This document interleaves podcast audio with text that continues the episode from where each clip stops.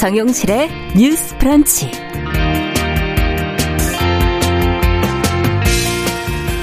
안녕하십니까. 정용실입니다. 코로나19 신규 확진자 규모가 줄어들질 않고 있습니다. 검사량이 적은 지난 주말에도 계속 세 자리 숫자였고요. 폭발적이지는 않지만 왠지 좀 조용한 전파가 계속되고 있다 하는 그런 생각이 드는데요.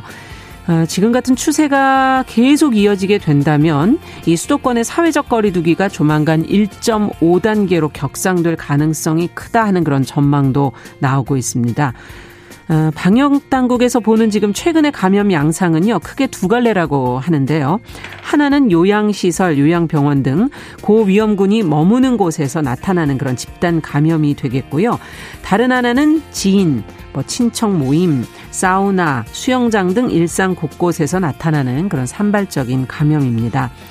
어, 다들 생업도 있고 또 일상생활을 포기할 수도 없지만 코로나19 상황이 길어지고 또 익숙해지면서 생활 방역이 조금 느슨해지는 것은 아닌지 점검이 좀 필요한 때가 아닌가 하는 그런 생각이 듭니다. 무엇보다 방역 당국이 늘 강조하는 걸 잊지 말으셔야겠죠. 마스크를 제대로 쓰는 것, 이것이 최고의 백신이라는 것 잊지 말아야겠습니다. 자, 11월 10일 화요일 정용실의 뉴스 브런치 문을 엽니다.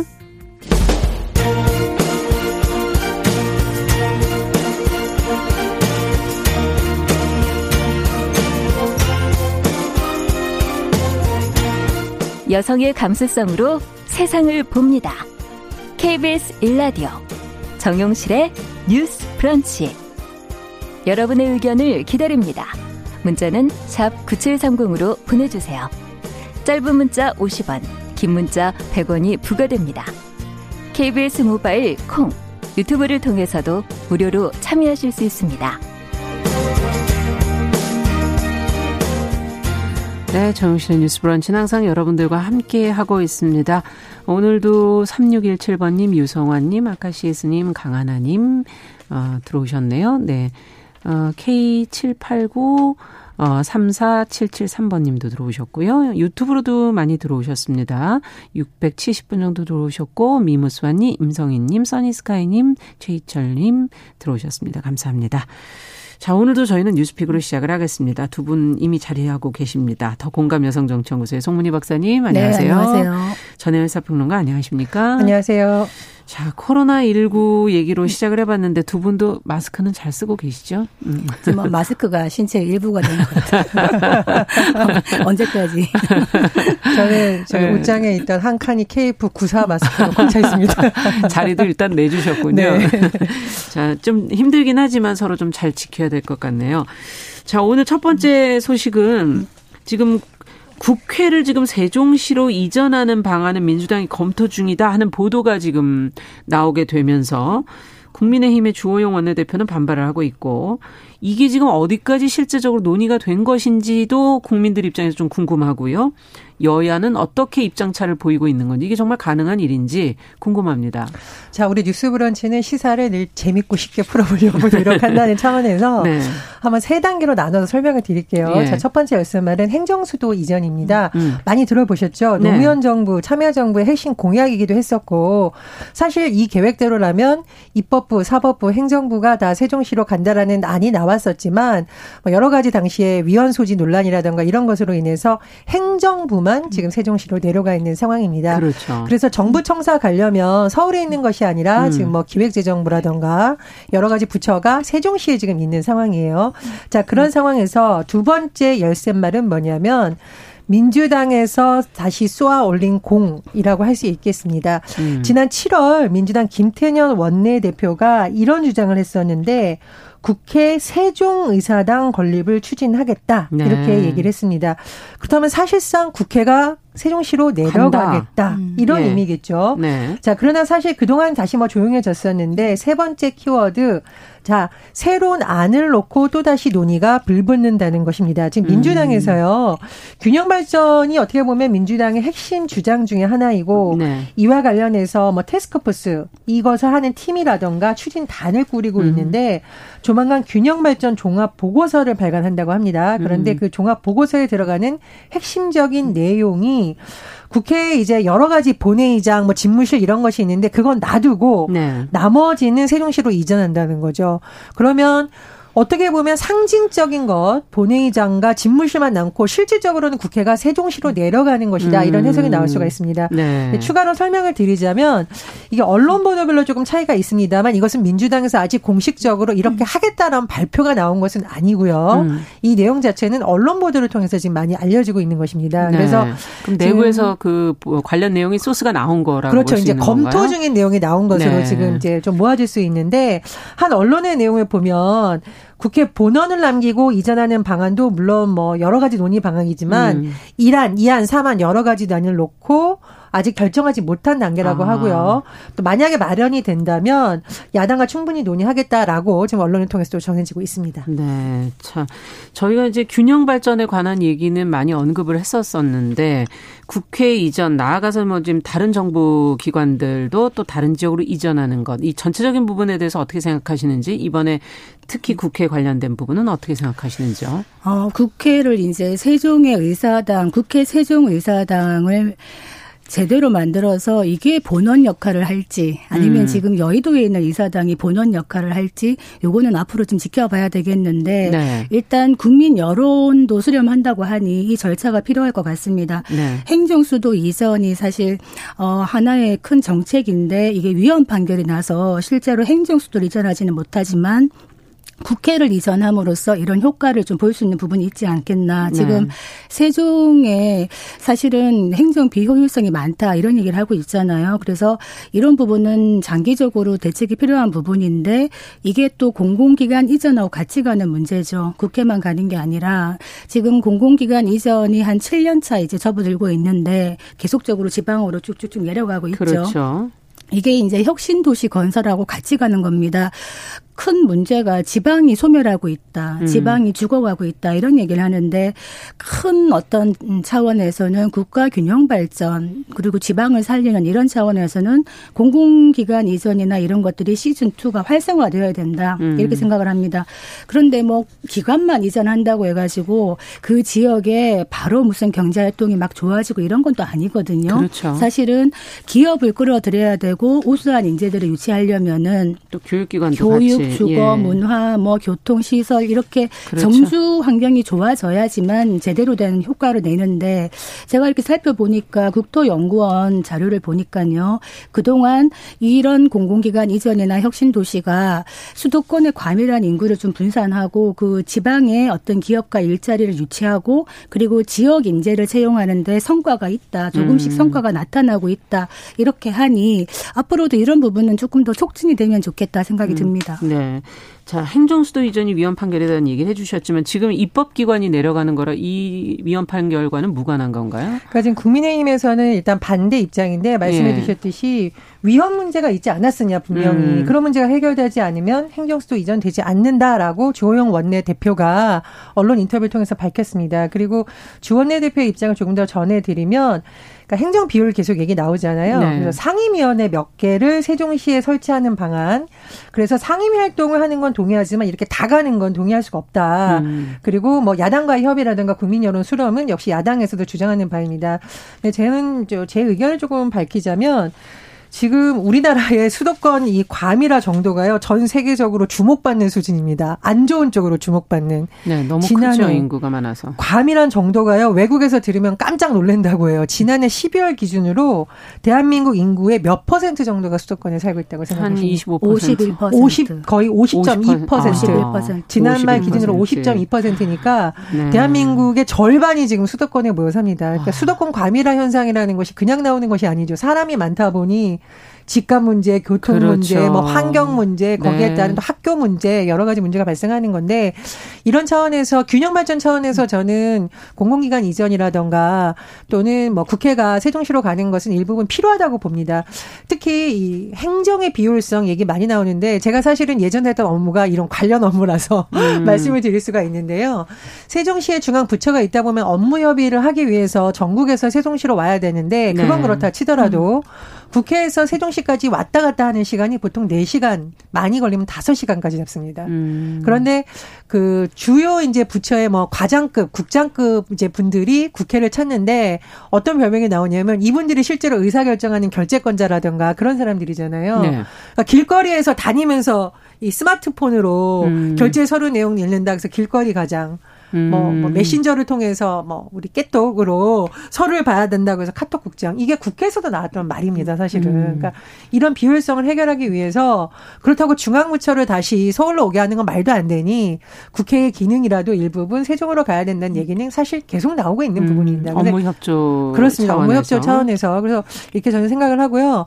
다만 이게 그 위헌 판결이 났었던 부분이기 때문에 어 야당의 지적도 일부분에 일리가 있는 것이. 것이죠. 그리고 만약에 그런 소지를 없애려면 야당의 동의를 얻어야 되는 것이기 때문에 음. 저는 일각에서 나오는 국회 차원의 특위를 만들었다라는 부분이 현실적인 대안이 아닐까 생각을 합니다. 그래서 그러네요. 국회 차원에서 생산적인 논의가 되고 당장 다가오는 뭐 선거라든가 이런 걸 의식가지고 네. 장기적 차원에서 논의가 돼야 이게 현실성 있는 안이 지행되지. 그렇죠. 마치 여야의 대립 구조처럼 되면 이건 또 다른 안과 맞물려서 잘못하면은 협상의 안으로만 남을 음. 경우가 있습니다. 그래서 저는 국회 차원의 특위를 구성해서 균형 발전이라던가 균형 발전의 한 차원에서 공공기전 이전 그리고 국회 세종시 이전에 관해서 논의를 하는 것이 맞다고 봅니다. 네. 국회만 옮기는 게 중요한 게 아니라 공공기관 이전 아까 또 말씀드렸지만 지금 중기부 중소벤처기업부가 음. 대전에 있거든요. 네. 근데 이제 중기부가 세종으로 가겠다고 지금 얘기를 하고 있으니 음. 대전 시장과 대전 분들이 굉장히 반발하고 있어요. 음. 왜 반발하느냐? 지금 안 그래도 세종이 이렇게 생김으로써 대전의 인구가 10만 명이 빠졌다. 음. 이게 뭘 얘기하냐면, 그러니까 비수도권에 있는 공공기관들이 또 그 간에 또 움직이게 하다 보면은 공공기관 유치를 가지고 지역 간에 서로 갈등이 또 커질 수가 있고 있겠네요. 이 유치 경쟁에 들면서 음. 서로 안 좋아질 수 있는 부분이 있다. 이런 부분을 어떻게 지역 안배를 잘 하느냐도 참 중요하다. 그래서 음. 하나의 좋은 사례를 찾아봤더니 그 전남 나주에 네. 광주 전남 공동 혁신 도시가 있습니다. 네. 이거는 말 그대로 공동이죠. 광주와 전남 같이 힘을 합친 건데 여기에 16개 공공기관이 가 있어요. 음. 그러면서 어떤 식으로 특화를 시키냐면 뭐 문화예술, 태양광, 친환경 농업 이렇게 특화를 시킴으로써 이 두 지자체가 힘을 합쳐서 상생 전략으로 나가고 있는 음. 겁니다. 그래서 장기적으로는 이런 공공기관 이전에 대해서 지자체 간의 갈등이 아니라 상생할 수 있는 이런 방안을 마련해 주는 게 필요하다. 그렇죠. 또 하나는 어떤 게 있냐.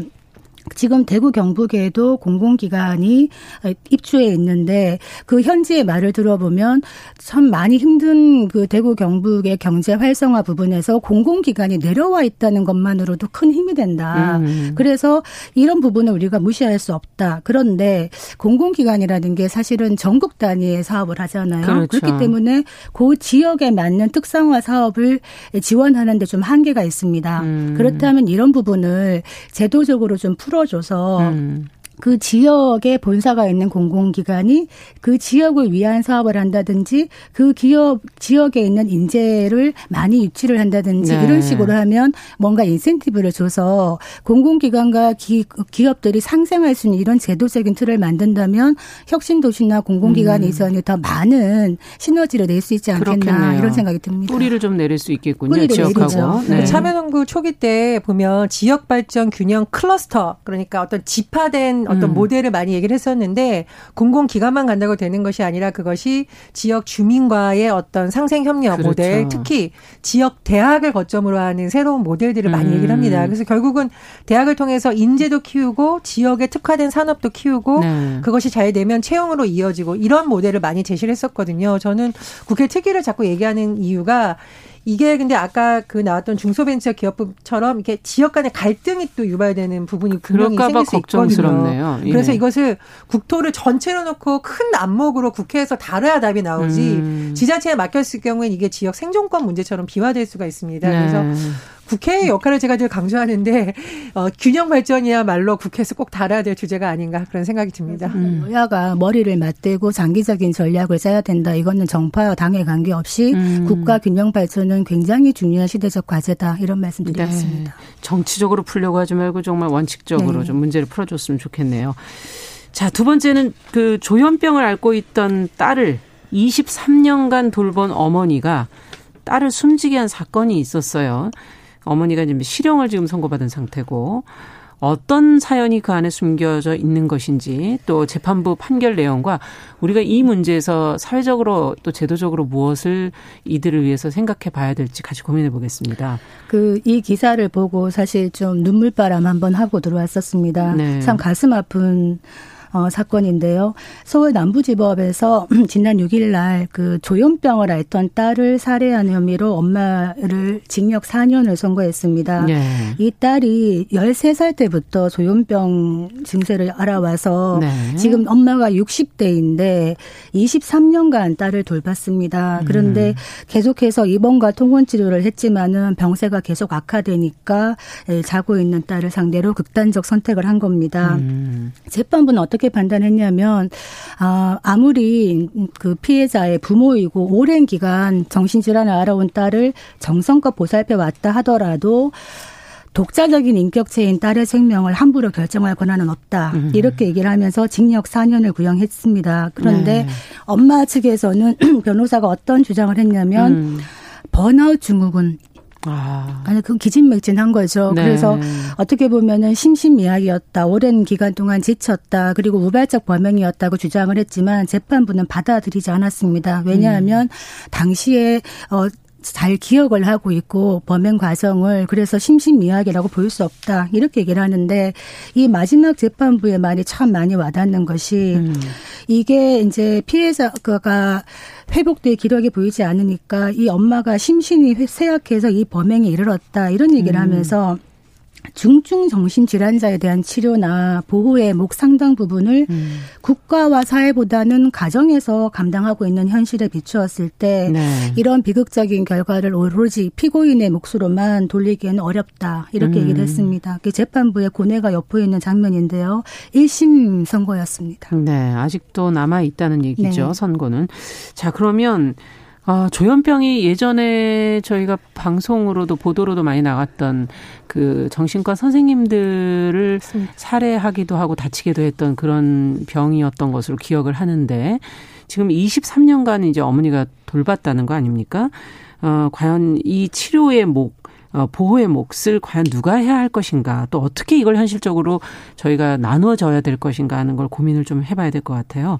국가의 역할이 중요한 게 저는 이런 부분이라고 생각을 합니다. 우리가 복지국가 얘기를 많이 하는데 웰빙 여유로운 삶 이런 게 아니라요. 어떻게 보면 음. 근본적으로 약자, 어, 치매 환자도 조현병 환자도 그 가족들도 그 사람들을 음. 치료하는 의료진도 보다 안전한 상황에서 할 수 있도록 제도를 만드는 것이 사실은 구축하고 주는 것이 국가의 역할이라고 생각을 합니다. 네. 제가 사실 이 조현병 환자 관련한 사건들을 예전에 취재하면서 기사를 단 한 건도 쓰지 못했어요. 이걸 정말 기사를 써야 될까라는 고민이 들었던 부분이 바로 조현병 환자들과 네. 가족들과에서 발생하는 일입니다. 그러니까 사실은 음. 가족들의 희생과 헌신으로만 감당하기 굉장히 어려운 사건들이 많이 발생하거든요. 음. 인지 능력이 지금 좀 낮아진 상황에서 폭력을 휘둘러서 가족들이 다친다거나 이웃들이 음. 다치는 경우가 굉장히 많은데 그래서 지금 의료진들이 주장하는 것이 안전한 재활 치료를 이제는 국가가 담당해야 된다는 겁니다. 음. 그러니까 그건 조현병 환자를 위해서도 필요하고요. 가족을 위해서도 필요하고 말씀해 주셨듯이 의료진을 위해서도 필요합니다. 음. 우리 왜 고 임세원 교수 그렇죠. 얘기 많이 하죠. 납니다. 그러나 임세원 음. 교수님이 돌아가시면서까지 이 사람들이 사회적 혐오와 차별의 대상이 될까봐 우려했다. 음. 이런 소식을 보고 진짜 대단한 정말 대단한 예. 이런 생각이 들었는데 예. 어쨌든 부산에서도 정신과 의사들이 좀 음. 다친 사고가 있었습니다. 있었죠. 그래서 음. 이런 문제에 대해서 국가가 이 체계를 좀 구축을 해서 이런 지역에서 일하는 분들에 대한 안전 문제가 같이 돼야 되는 음. 것이고 이제 정말 사회적 약자라고 할 수 있는 사람들을 가족의 몫으로 남기는 것이 아니라 지역사회와 국가의 체계 안에서 관리해야 된다는 지적이 나오고 있습니다. 그리고 이 부분은 굉장히 논쟁의 부분이 있습니다만 만약에 계속 어떤 범죄가 나타나는 사람에 대해서는 음. 지역의 치안 체계하고 협력을 좀 구축을 해야 된다라는 음. 것이 또 일부 전문가들 사이에서 나오는 의견입니다. 그렇군요. 네. 그 이런 어떤 조현병에 대해서 음 뭐 저는 오랜 기간의 경험을 삼아서 한번 말씀을 드린다면은 음. 이 조현병을 옛날에는 정신분열증이라고 했습니다. 그렇죠. 그런데 음. 조현병이 굉장히 무서운 병이라고 생각을 하지만 실제로 음. 우리나라 전체 인구의 한 0.4에서 0.7%가 음. 이환 이 질병을 앓고 있다. 네. 그리고 정신과에 입원한 환자의 50% 음. 그리고 외래에서 통원하는 환자의 10% 이상이 이 조현병을 앓고 있다는 겁니다. 상당히 그 안에서는 비율이 높은 예. 편이군요. 이게 이제 뭐 뇌 전두엽에 문제가 생겨서 뭐 음. 뭐 환청, 망상, 피해 망상, 충동 장애 여러 가지 복합적인 걸 일으키는데요. 문제는 이 조현병을 치료할 수 없다고 생각하는 것도 편견인 겁니다. 음. 어, 의사들의 말에 의하면은 처음에 초기에 발병했을 때 초기 치료가 굉장히 중요하다. 음. 그래서 5년 동안 집중적인 치료를 받으면 초기에 음. 이게 충분히 고칠 수도 있고 관리 가능한 상태가 될 수 있다고 하는데 초기를 근데 놓쳤을 경우에 보통은 이시 기를 많이 놓칩니다. 예. 왜냐하면 지속적인 입원 치료를 하기도 힘든 현실적인 여건이 있고 결국에는 이 사례처럼 입원과 통원을 반복하다가 여러 가지 사건이 생기는 경우가 음. 있거든요. 음. 그래서 최근에도 이제 어떤 분이 50대 정신질환자가 이제 극단적인 시도를 해서 경찰이 이거를 빨리 파악을 해가지고 이제 이분을 입원시킬 수 있는 병원을 여러 군데 알아봤는데 결국 입원할 수 있는 병원이 없어서 몇 군데를 갔지만 거절당했습니다. 음. 그리고 나흘 뒤에 이분은 역시 극단적인 선택을 해서 목숨을 했군. 잃었습니다. 아. 이런 걸 보면은 아 국가가 정신질환자의 치료 관리는 국가와 사회의 몫이다. 우리가 집중적으로 관리하겠다고 하지만 앞으로 아, 아, 직까지는 너무나 사각지대가 많아서 음. 여전히 공허하게 들린다. 그리고 여전히 가족의 몫으로 남겨져 있다. 음. 제가 꼭 드리고 싶은 말씀이 2017년에 정신건강복지법이 시행됐습니다. 네. 이게 이제 그 환자의 인권 이런 얘기를 하면서 강제 입원을 할 수 없도록 많이 엄격하게 만들었어요. 예. 그런데 실제로는 이 본인이 컨트롤하지 못하는 위기 상황이 발생하면 환자 본인과 사회에 다 해악이 될 수가 있는데 이럴 때는 강제 입원도 안 된다 그러면 온전히 가족이 다시 맡아야 되는 이런 상황인 것이거든요. 음. 그래서 어떻게 보면 이 환자와 사회를 보호하기 위해서 적절한 때에 강제 입원도 할 수 있는 이런 연계 시스템이 돼야 된다. 네. 이런 부분을 첫 번째 말씀드리고 또 하나는 이 환자들이 계속적으로 어떤 좁고 폐쇄적인 병동에만 있을 수가 없는 거예요. 결국 급할 때는 정신과 치료를 받지만은 장기적으로는 퇴원을 해서 지역 사회에 음. 공동체의 일원으로 같이 생활을 해서 음. 직장이나 가정이나 어떤 관계망 이런 걸 가져야 되는데 실제로는 한국 사회는 그게 안 되어 있다. 분리되어 있는 이들 자체가 거죠. 갈 데가 없는 거예요. 퇴원을 하고 나서도 예. 그렇기 때문에 이런 부분은 정말 국가가 장기적인 계획을 갖고 들어가야 된다. 그냥 지자체 음. 위임에서 되는 것이 아니라 이런 관리 사각지대에 있는 이런 정신 질환자 지금 실제로 한 33만에서 34만 명이 이 관리 사각지대에 놓여 있다는 와. 겁니다. 굉장히 심각한 차원이다. 앞으로도 우리에게는 이런 뭐 마음의 병이라고 할까요? 이런 정신 질환들이 생길 가능성은 좀 더 높아지는 사회가 아닐까 해서 더욱 우려스러운 그러니까 부분이네요. 이게 굉장히 멀게 느껴지지만 예. 사실은 지금 정신 건강이라든가 이런 데 문제가 생기는 분들이 많습니다. 맞아요. 그리고 스스로 봤을 때 내 정신이 과연 진짜 온전한가라고 맞습니다. 한번 되물을 필요가 있는데 이렇게 약간 정신적인 문제가 생겼을 때 사실은 본인도 빨리 병원을 찾아야 되고 음. 가족들도 어떤 사회적 편견에 노출되지 않고 음. 제대로 치료받을 수 있는 장기적인 과정을 가져야 그렇군요. 된다. 또 하나는 여기서 보니까 관계를 맺는 게 굉장히 중요하군요. 이들도. 그렇습니다. 그래서 예. 지난 9월 국회에서 그 토론회가 진행이 됐었어요. 예. 여러 가지 얘기가 나왔는데 말씀하셨듯이 이거를 좀 체계적으로 관리해야 된다. 그리고 정신 보건 예산이라고 하잖아요. 네. 이런 데 관련된 예산도 좀 많이 늘려야 되고 중요한 것은 그 정신과 그 지금 감당하고 있는 의료진들이 너무나 이걸 하는 게 힘들다는 호소가 계속 나오고 있으니까 지금 그렇죠. 그렇죠. 보도도 많이 나오고 그렇습니다. 그래서 그런 부분에 대한 체계적인 것이 계속 얘기가 나오고 있고요. 말씀해 주셨던 정신건강보건복지법에 음. 대해서는 음. 좀뭐 찬반이 좀 있는 것 같습니다. 보완이 좀 필요한가요? 예, 인권 문제가 있다라는 얘기도 있고 거꾸로 일부 환자를 방치했을 경우에는 이제 전부는 아닙니다만 범죄가 일어날 확률이 있는데 그렇다고 이거 가족들에게만 낚이냐. 음. 그래서 일부 전문가들의 뭐 주장입니다만 그래서 전문의 판단으로 이런 경우에는 환자가 음. 동의하지 않더라도 좀 이송을 할 수 있도록 논의를 해야 된다. 이런 네. 주장도 나오고 있습니다. 그 제가 좀 감동 깊게 읽은 책이 자유가 치료다 이런 책이 음. 있는데 이태리 정신과 의사가 썼습니다. 네.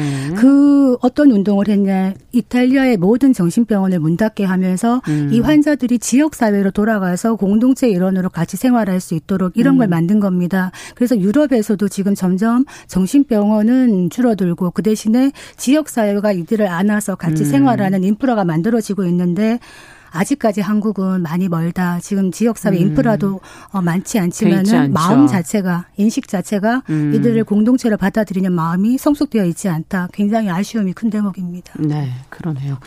아이고 얘기하다 보니까 오늘 어, 다른 뉴스는 더 못하겠네요. 여기까지 하겠습니다. 뉴스피 전혜연 평론가 더 공감 여성정치연구소 송문희 박사 두 분 수고하셨습니다. 말씀 감사합니다. 잘 들었습니다. 감사합니다. 정용실의 뉴스 브런치 듣고 계신 지금 시각 10시 30분 넘어서고 있고요. 라디오 정보센터 뉴스 듣고 오겠습니다.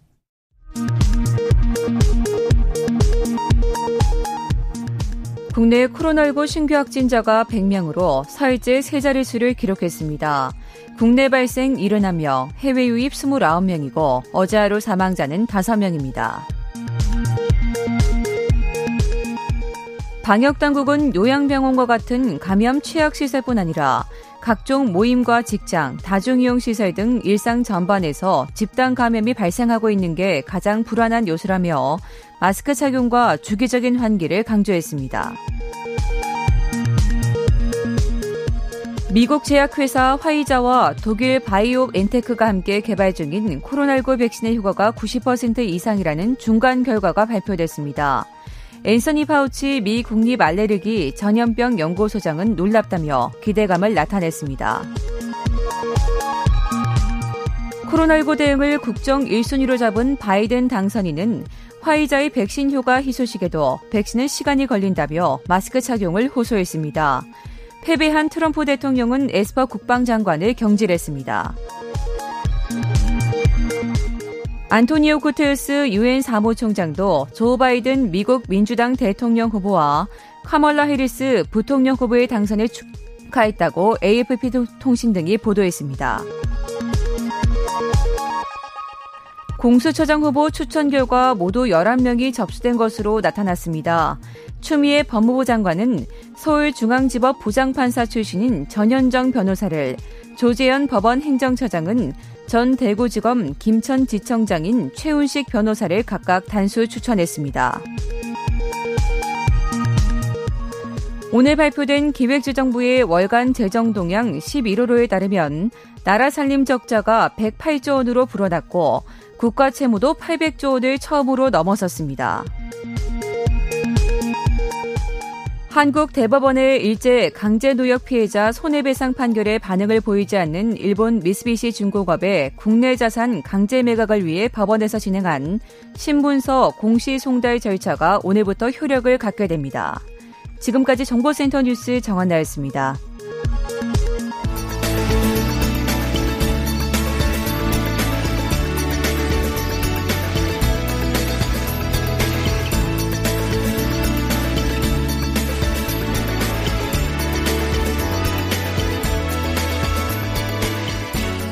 세상을 보는 따뜻한 시선.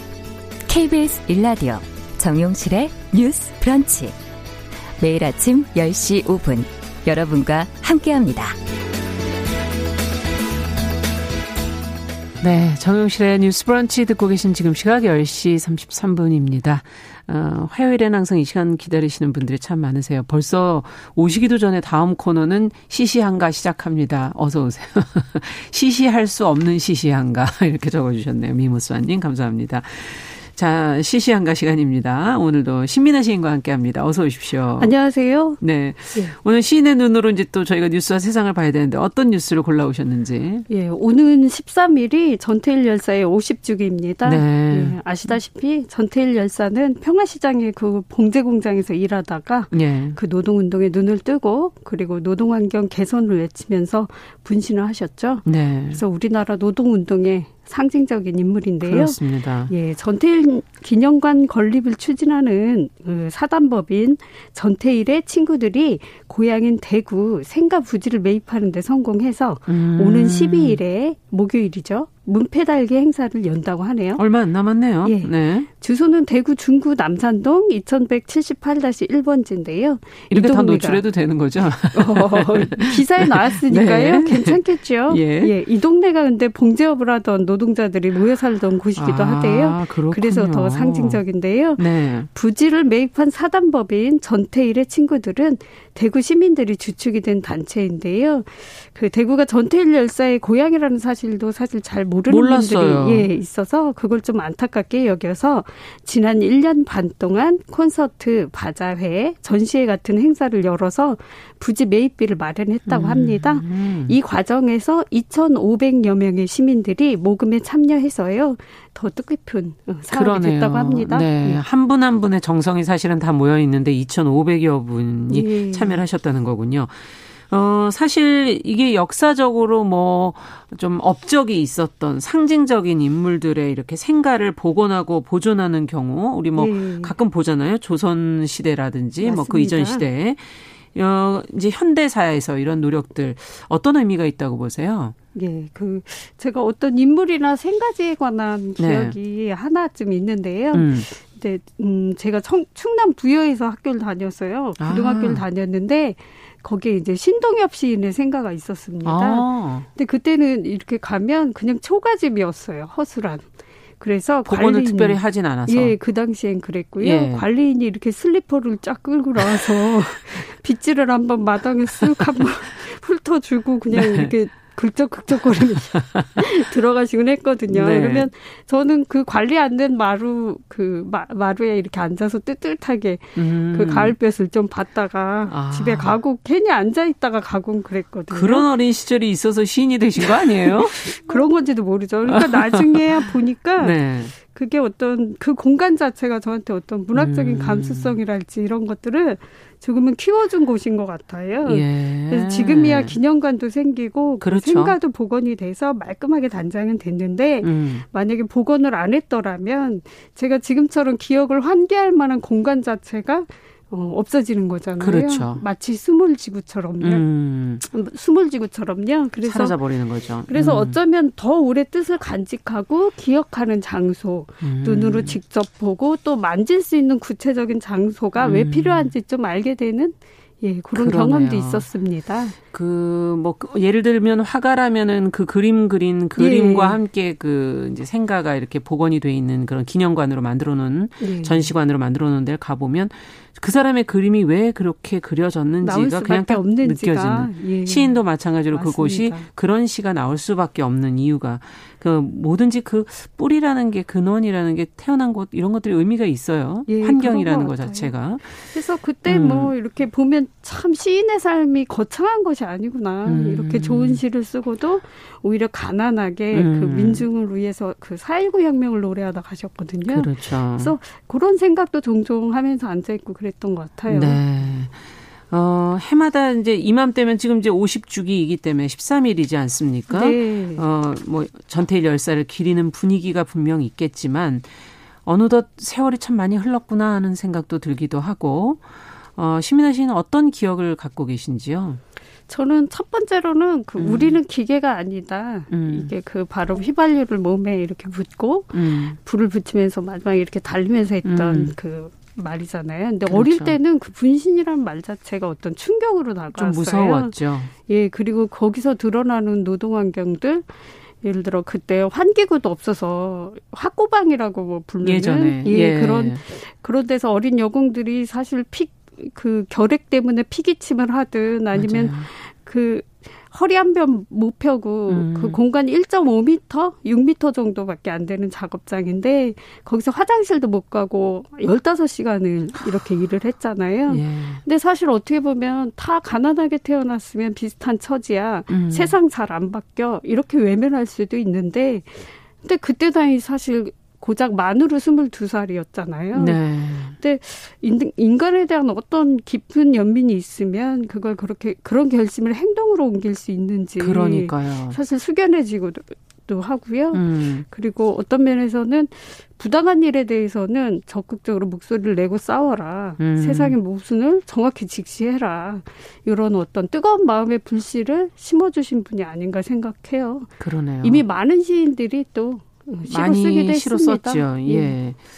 자, 그거는 차후에 저희가 조금씩 살펴보도록 하고, 어, 최근에도 이 많이 50년이 지났는데 정말 과연 개선됐는가?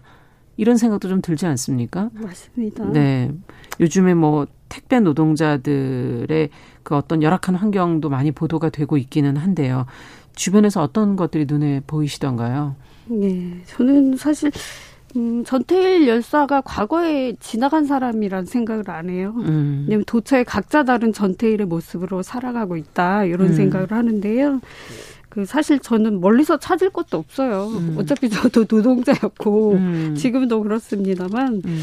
그, 음, 사실 저희 오빠도 일산에서 택배 일을 합니다. 네. 근데 택배 일을 하면서 음. 그 바지가 다 안 받는다는 거예요.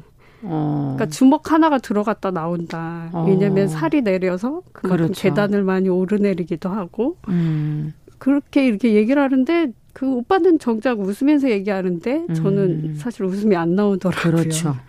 사실 우리 모두가 어떤 회사원, 버스 음. 기사분들, 편의점 아르바이트생, 그리고 비정규직 노동자들 또 특성화 고등학교 그 현장 실습생들 음. 우리 모두가 또 다른 모습으로 이렇게 노동을 하며 살고 있는데요.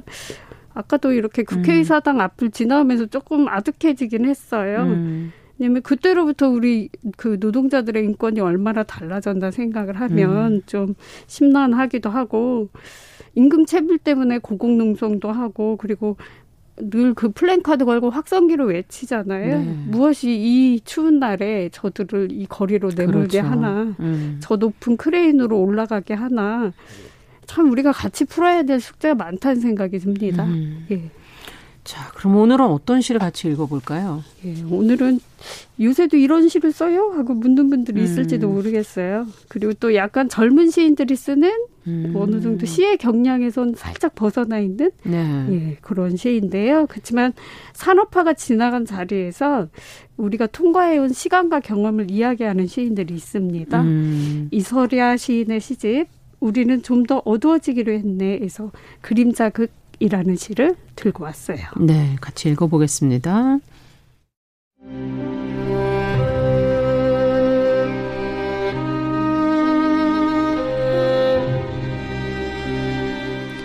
그림자극 이설야 공장에서 돌아온 동생 퉁퉁 부은 손을 보여주었다. 쫓아오던 그림자를 옷걸이에 걸어놓고 밤마다 축축한 벽지 속으로 사라지곤 했다. 나는 동생의 그림자를 껴입고 잠속을 들락거렸다. 그림자 속에는 동생의 인형들이 살고 있었다. 일곱 개의 밤을 하늘에 펼쳐놓고 박음질 하느라 밤에도 인형들은 눈을 감지 못했다. 꿰매고 꿰매도 실밥이 터져 나오던 동생의 어린 노동으로 밑단이 뜯어진 가게를 조금은 꿰맬 수 있었다. 얼굴까지 퉁퉁 부은 월급날, 동생의 축 늘어진 그림자를 인형들이 들고 집으로 돌아왔다. 나는 동생의 그림자를 야금야금 먹기 시작했다. 인형들은 울고 웃다가 낡은 찬장 속으로 들어가 달그락거렸다. 동생의 일곱 그림자가 빈 그릇 속으로 조금씩 사라지고 있었다.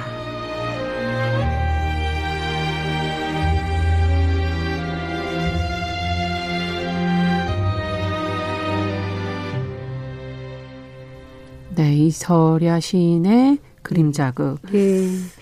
인형을 인형을 예. 꿈에 예. 봉제, 네, 인형. 봉제 인형을 만드는 일을 하고 있었군요. 동생이 예. 그 동생이 번 돈으로 네. 온 가족이 생활을 하면서 동생은 굉장히 지금 건강이 안 좋은 것 같고 음. 네. 그러니까 마음이 그, 좀 찝찝하네요. 예. 그 요시 보면 어릴 음. 때좀 이렇게 그림자 놀이 했던 거 기억 혹시 음. 나세요? 아, 기억나죠. 이 손으로 독수리도 네. 만들고 이런 토끼 아, 이런 것도 만들었잖아요. 근데 네. 요 시를 읽으면 그렇게 어릉어릉 이렇게 그림자로 이렇게 지어지는 어떤 상황극, 음. 동화적인 상상력이 펼쳐지는데 그 말씀하셨듯이 이 시에서 드러난 정황을 보면 어린 동생이 봉제 인형 공장에 다닌 모양이죠. 네. 예, 가게 보탬이 되려고 수도 없이 박음질을 많이 했을 텐데 이런 동생의 퉁퉁 부은 얼굴 그리고 고된 노동을 보는 그 자매 예, 예, 마음도 예, 예. 편치는 않아서 이렇게 마음에 남은 문의를 시로 썼나 봅니다. 네. 읽을수록 좀 마음이 애잔해지기도 하네요. 예. 음악, 음악도 무척 슬퍼서. 저희가 선곡을 너무 심하게 예, 하나요? 겹겹이 슬퍼요. 네. 네. 마음을 달래드리질 못하고. 네. 자, 시시한가 오늘은 어 13일에 50주기를 맞는 절태일 열사의 생가 매입과 문패달기 행사 소식과 함께 시 한 편 같이 읽어봤습니다. 오늘 네. 말씀 잘 들었습니다. 감사합니다.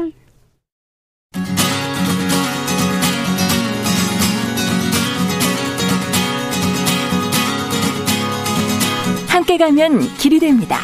여러분과 함께하는 정용실의 뉴스 브런치. 월요일부터 금요일까지 방송됩니다.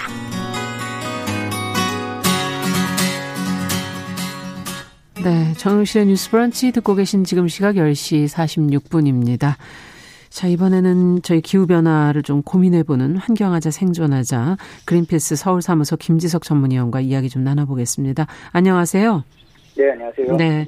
자, 최근 뭐, 기후변화 얘기를 저희가 시작하면서 오늘은 아무래도 미국이 조금 언급이 돼야 되지 않겠는가. 미국 대선이 이제 기후변화 대응에 있어서 함께 하지 않겠는가 하는 그런 가능성이 좀 커져서요. 어떻게 보셨는지요? 아, 네. 가능성은 뭐 이미 확정됐고요. 그 네. 바이든 후보가 당선이 완전 확정되기 전에도 음. 일단 그 파리 기후변화 협약 다시 들어갈 테니까 뭐 걱정하지 말아라라고 이제 얘기를 했었고요. 네. 네, 그 트럼프 대통령이 3년 전에 탈퇴를 선언했지만 실제로 탈퇴하는데 3년 걸리거든요, 그게. 아. 그, 네, 그래서 어그 대통령 선거 다음 날로 탈퇴가 처리가 됐는데 네.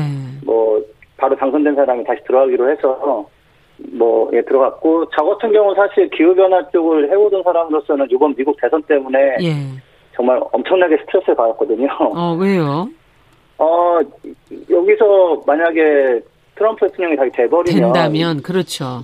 그러면 사실은 뭐 제가 뭐 국내에서 무슨 뭐 용을 쓰던 뭐 유럽에서 뭐, 음. 뭐 10년 앞당겨서 줄이던 좀. 쭉 빠지시는 거군요. 네. 네네. 네. 그게 뭐 식구들이 돈을 팡팡 써버리니 써버리면 내가 아무리 절약해도 뭐 사실은 맞는 말씀입니다. 예 그런 거기 때문에 이제, 마, 이제 마음을 졸였는데 다행히 음. 이제 어, 긍정적인 방향으로 결론이 나서 예 너무 다행입니다. 그래서 음. 어예 그, 그리고 이제 미국이 사실 미국이 빠져버리면은 전 세계 공조라는 게 좀 굉장히 어려워지는 게 그렇죠. 예 배출량도 전 세계 15%고 그리고 실질적으로 약간 리더 역할을 하잖아요. 특히 네. 뭐, 서, 뭐, 유럽이나 이런 뭐, 뭐, 서, 서방 자유세계 리더라고 이제 보통 일컬어지는데, 음. 거기서 그냥 어깃장을 놔버리면, 사실 뭐, 중국도 뭐, 아, 뭐, 미국도 안 하는데 이렇게 되고 그렇기 그렇죠. 때문에. 예. 네, 이제는 사실, 지난주에. 희망적이네요, 그렇다면. 음. 아, 그러니까, 이제, 마지막으로 한번 제대로 해볼 수 있는 기회는 잡은 거죠. 네. 네. 자, 그렇다면 이제 파리 기후변화 협약 가입 외에 또 어떤 기대가 이어질지 또 어떤 조치들이 이어질 것으로 예상을 하시는지 그것도 궁금한데요. 네, 그 이 부분은 뭐 저제 생각도 있고 이제 그 해외 언론에서 네. 어떤 식으로 얘기 나오는지 한번 제가 쭉 정리를 해봤는데요. 예. 뭐 일단 파리 기후변화 협약 그 재가입을 하는데 요거는 절차가 그냥 편지 한 장 보내면 끝이랍니다. 아. 그래서 예, 보내면 접수되면 재가입이 예, 되는 거네요. 음. 예, 30일 내에 재가입 처리니까 뭐 혹시라도 누군가 뭐 아 진짜 재가입할지 안 할지 모르겠다. 음. 뭐 오래 걸릴 수 있다 이런 거는 뭐 전혀 그렇지 않고요. 네. 뭐뭐 어, 그다음에 그 바이든 후보 공약 중에 하나가 네. 어, 전 세계 정상들과 회의를 소집하겠다. 어. 예, 그 취임한 후 100일 이내에 어, 세계 기후 정상회의를 하겠다라고 아, 했어요. 그래요. 네네. 미국이 15% 배출이고 많지만 뭐 지금 전체를 제로로 만들어야 되기 때문에. 그렇죠. 예, 협의가 필요하고 그래서 이제 회의를 소집하기로 했고요. 음. 아마 한국도 해당이 될 겁니다. 이제 네. 산업화된 뭐 선진국이 대상이 되니까 네. 예, 빠질 수가 없죠 한국이. 그렇죠. 네, 네네. 그리고 그다음에 그 참 이게 많은 조치들이 트럼프 대통령이 그 없애버린 것들을 다시 부활시키는 건데. 음. 그러니까 2017년도 3월에 트럼프 대통령이 자 연방 그 정부에 있는 모든 기구들은 기후변화 관련 대책을 전면 폐지해라. 아. 네, 내가 그거 그런 거 문제가 아니라고 해서 당선됐는데 예. 니들이 그거 하고 있으면 어떡하니? 그러면서 하지 마라. 예, 예. 그래서 굉장히 강한 조치가 아닌 것도 그러니까 좀 온건한 조치도 많았는데 그냥 다 폐기시키라고 한 게 있어요. 아. 그래서 이제 그거를 다시 복원하는 거군요. 거 다시 복원하는 거 예, 해라고 예, 하고 뭐 예를 들어서 미국 국방부 같은 경우는 뭐 항공모함이니 전투기니 해가지고 사실 석유를 어마어마하게 쓰거든요. 네. 뭐 훈련만 한번 나가도 뭐 엄청나게 쓰고 하기 때문에 음. 그래서 이제 그런데 포함해서 다 이제 온실가스 제로 정책을 이제 펼치게 되고 네. 약간 제가 그런 어떤 영향이 있느냐 예를 들어서 뭐 공군기지에다가 태양광 설치하고 이럴 수 있고 예. 그러니까 뭐 우리나라에서 그런 거 하는 기업들은 이제 기회가 막 열리는 거죠. 그렇겠네요. 네. 네. 예.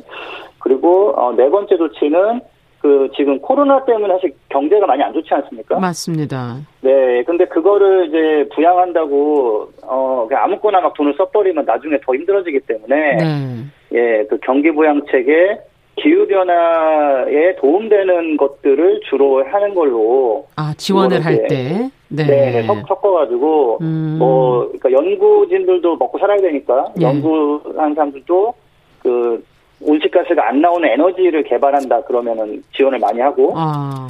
예 그리고 그 캘리포니아 등을 포함해서 그냥 아 뭐 트럼프는 신경 안 써도 우리는 한다 하면서 하는 그런 지역들은 태양광이나 풍력을 많이 늘리고 있어요. 예. 근데 예 이제 그런 노력을 하는 곳에 이제 더 그러니까 물론 이제 다른 아 그러니까 어디든지 하면은 그런 걸 음. 지원하겠다는 거 예, 네. 그런 거하고 또 그 미국에서는 그 태양광이나 풍력 같은 거를 설치할 때 세금을 많이 혜택을 줘요. 설치하는 업체가 이제 어, 적은 비용을 할 수 있도록 음. 그래서 그것도 지금 트럼프가 없애겠다고 해서 거의 이제 그 일몰이라고 그러죠. 이제 음, 없어지는 음, 상, 상황인데, 네 그걸 다시 연장하는 거를 추진하겠다고 음, 했고요. 네.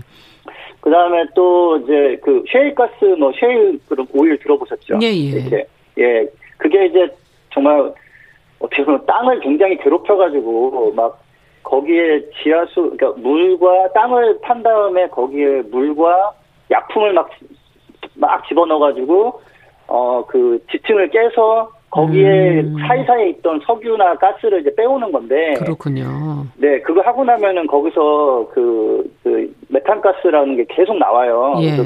그러니까 나는 아무것도 안 해도 그냥 그 옆에 있는 그 가스전에서 계속 뭐가 새어나와가지고 이제 온난화가 계속 뭐 되고 이런 게 있거든요. 아. 그래서 어 오바마 때 어 그런 그 셰일가스 개발을 중단하진 않더라도 음. 예, 그렇게 한 다음에 좀 관리를 좀 해라라고 한 게 있었는데 네. 또 그걸 또 트럼프가 없애버렸어요. 예. 야 관리할 필요 없어 이렇게 그래가지고 음.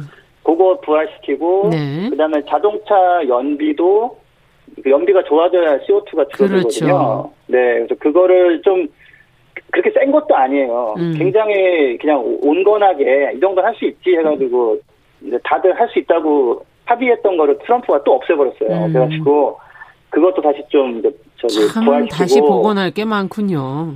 네. 아, 예, 예. 사실은 그거 예. 조치할 때도 너무 약하다는 소리 들었지만은 아, 지금 상황에서 이 정도가 최선이야 하면서 만들었던 건데 그걸 하나하나 꼼꼼하게 다 없애놨는데, 음. 예, 그거 다시 되살리고, 뭐, 건물 에너지 효율, 그 다음에 음. 가전제품 같은 경우에 그렇죠. 에너지 등급, 그, 등급이 있죠.